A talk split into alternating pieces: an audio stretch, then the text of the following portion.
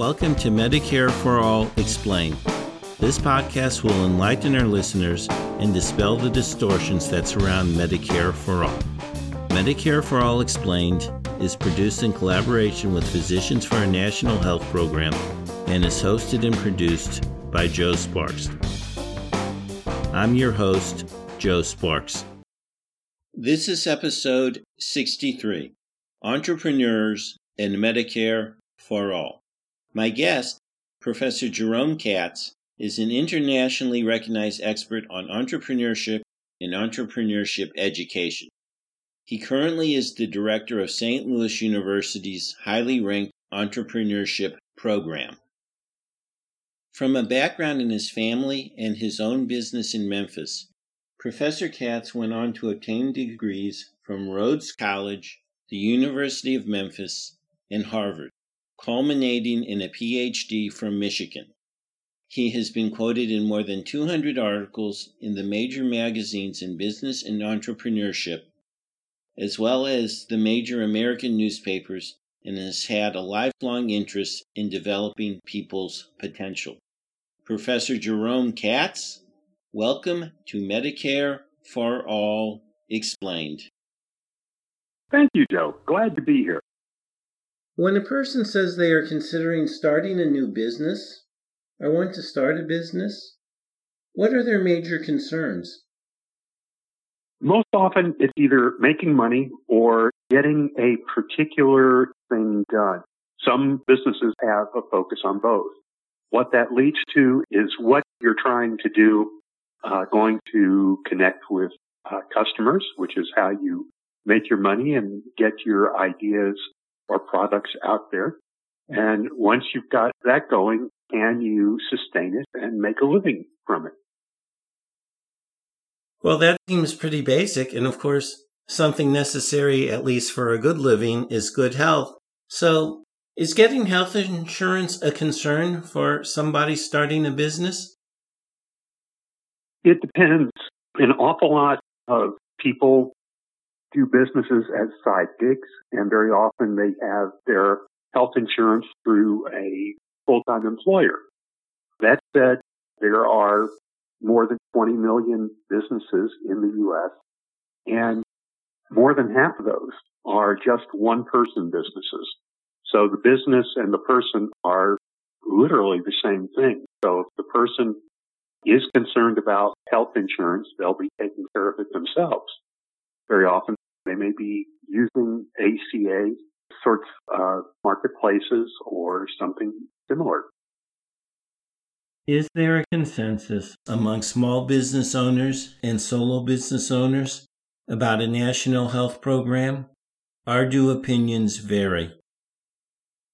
We're talking about between uh, the 27 million businesses in the U.S. and another 30 million freelancers uh, that are counted sort of separately. There is no consensus among any 50 million Americans. Why would it be any different here? okay. Well, based on what you know about Medicare for All, do you think that having a national health program like Medicare for All would make starting a small business and sustaining a small business easier and do you think that freelancers would find it as a benefit? Well, freelancers have the option, the basic ACA options now. So, uh, to the extent that Medicare for All enhances those options, that probably will be attractive. That said, the question is, would Medicare for All cost more than uh, existing ACA and private options? And that's always like the, the driving question. Because for those people, the money for this is coming out of their pocket, either as premiums or as taxes. So that's always going to be a bit of an issue there. If healthcare is taken care of through a Medicare for All program, uh, in a sense, it takes it off the table or off the backs of the business owners, the employers. And in that sense, it may be a relief to a lot of them, particularly in small businesses. Trying to manage health insurance for employees is enormously difficult and very time consuming and fairly costly. So if the whole thing is literally moved off into a national Medicare for all program, that's going to take some of the burden off of small businesses. Do you think businesses would be able to have wage increases if we have a Medicare for all program? I guess that goes back to whether it costs more or less for the business. Exactly right. Uh, I don't think you could make any speculation. If Medicare for all is paid by increased taxes on businesses, well, those taxes are competing with money that would be paid to employees. So I don't see any windfall ahead if uh, we do Medicare for all. But on the other hand, the taxes might increase, but there would be no premiums for health insurance. And so the businesses, even though they're paying more in taxes, they could end up paying overall less when you include health insurance. And there are some studies that indicate that might be the case. That is true, but you're thinking as if everyone has uh, medical insurance these days. Even with the Affordable Care Act, uh, healthcare insurance is only mandated uh, or required for companies with 50 or more employees and actually 50 to uh, I think it's 100 or 500. I can't I can't recall which. If you decline to have uh, uh, insurance, you pay a penalty to the IRS.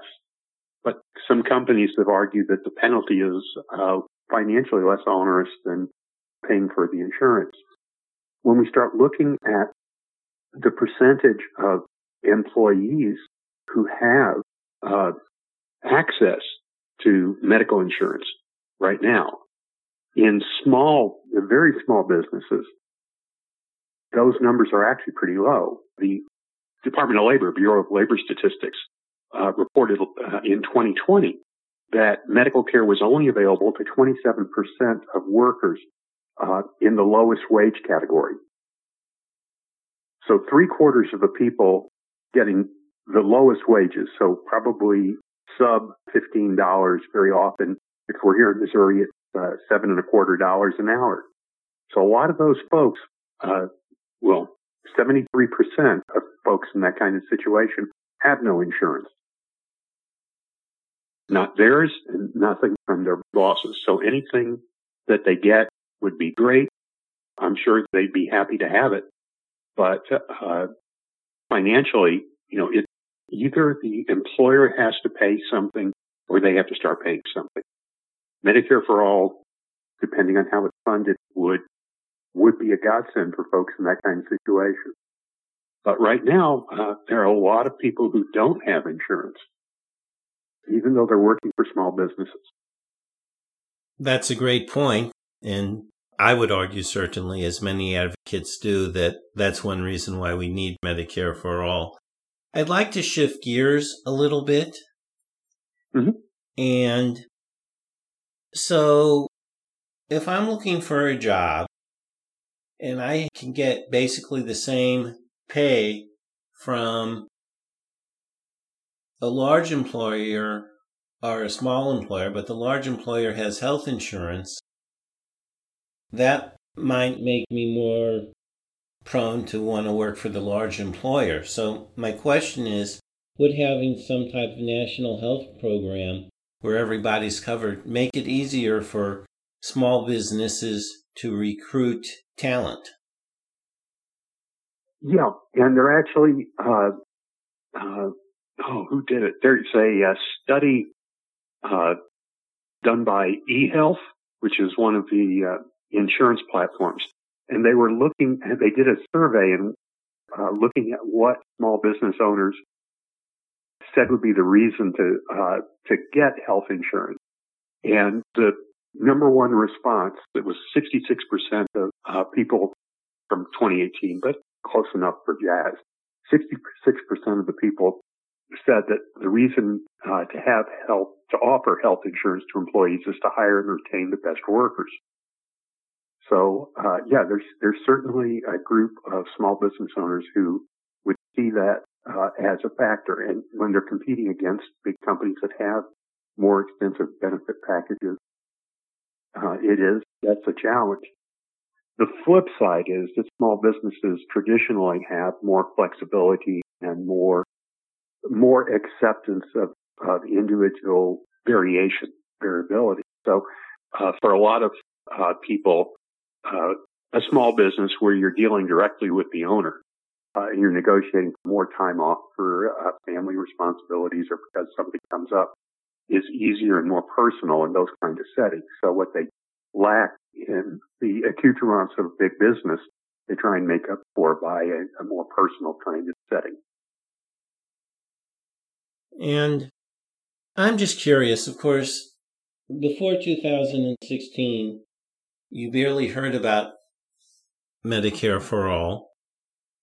And now it's part of the conversation, perhaps a little less so now that Joe Biden is president. But have you noticed a change in attitude by small businesses toward a national health program? Not really. When I look at surveys of small business owners, it really doesn't come up as a uh, questions being asked or as a topic that's being discussed uh, a great deal.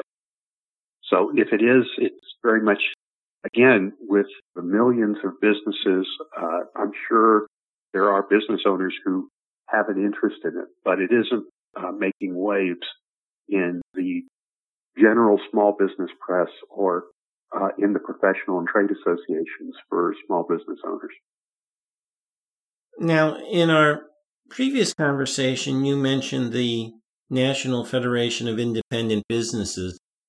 And mm-hmm. I believe you said that they were against it, but they took that out. They're just neutral on it now. They took a case all the way to the Supreme Court with NFIB versus Sebelius.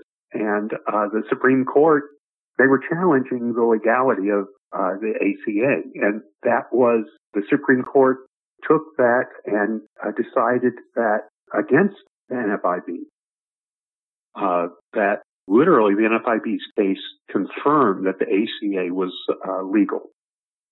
Uh, so they actually stopped complaining about that.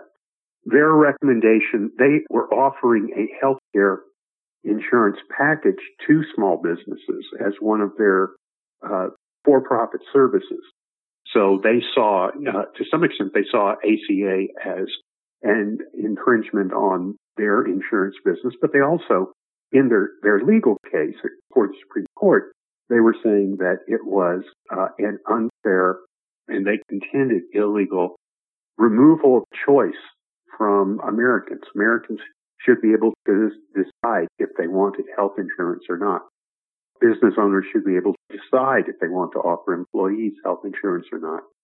And the ACA, with its mandate and then the penalties if you didn't do the insurance, they said, in the face of that.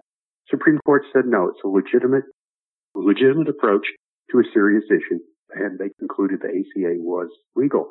After that, the NFIB really decreased their opposition, but they still continued to recommend uh, programs like theirs as an alternative with greater flexibility than what's available through the healthcare marketplaces. So it would be hard to tell what the NFIB stand is on Medicare for all.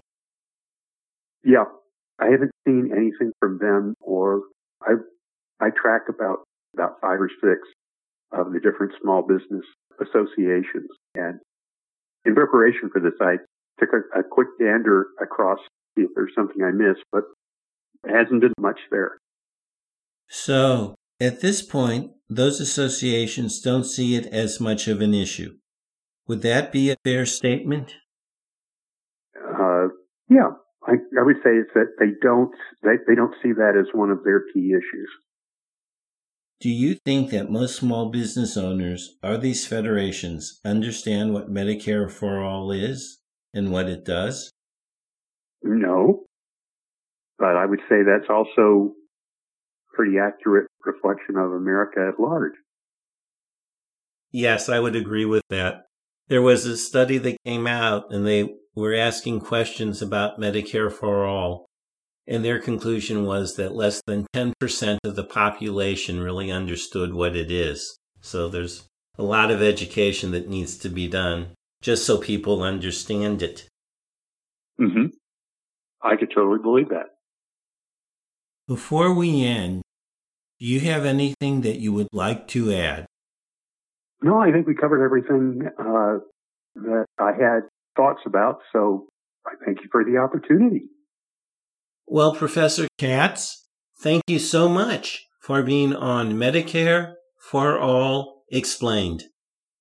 Thanks again for having me on. You have been listening to Medicare for All Explained. Remember to tell your family, friends, and colleagues about this podcast. Information about Medicare for All Explained can be found at our website, MedicareForAllExplained.org. The music for this show is Super Bubbly by Jesse Spillane. The logo was created by Lily Sparks. Thank you for listening.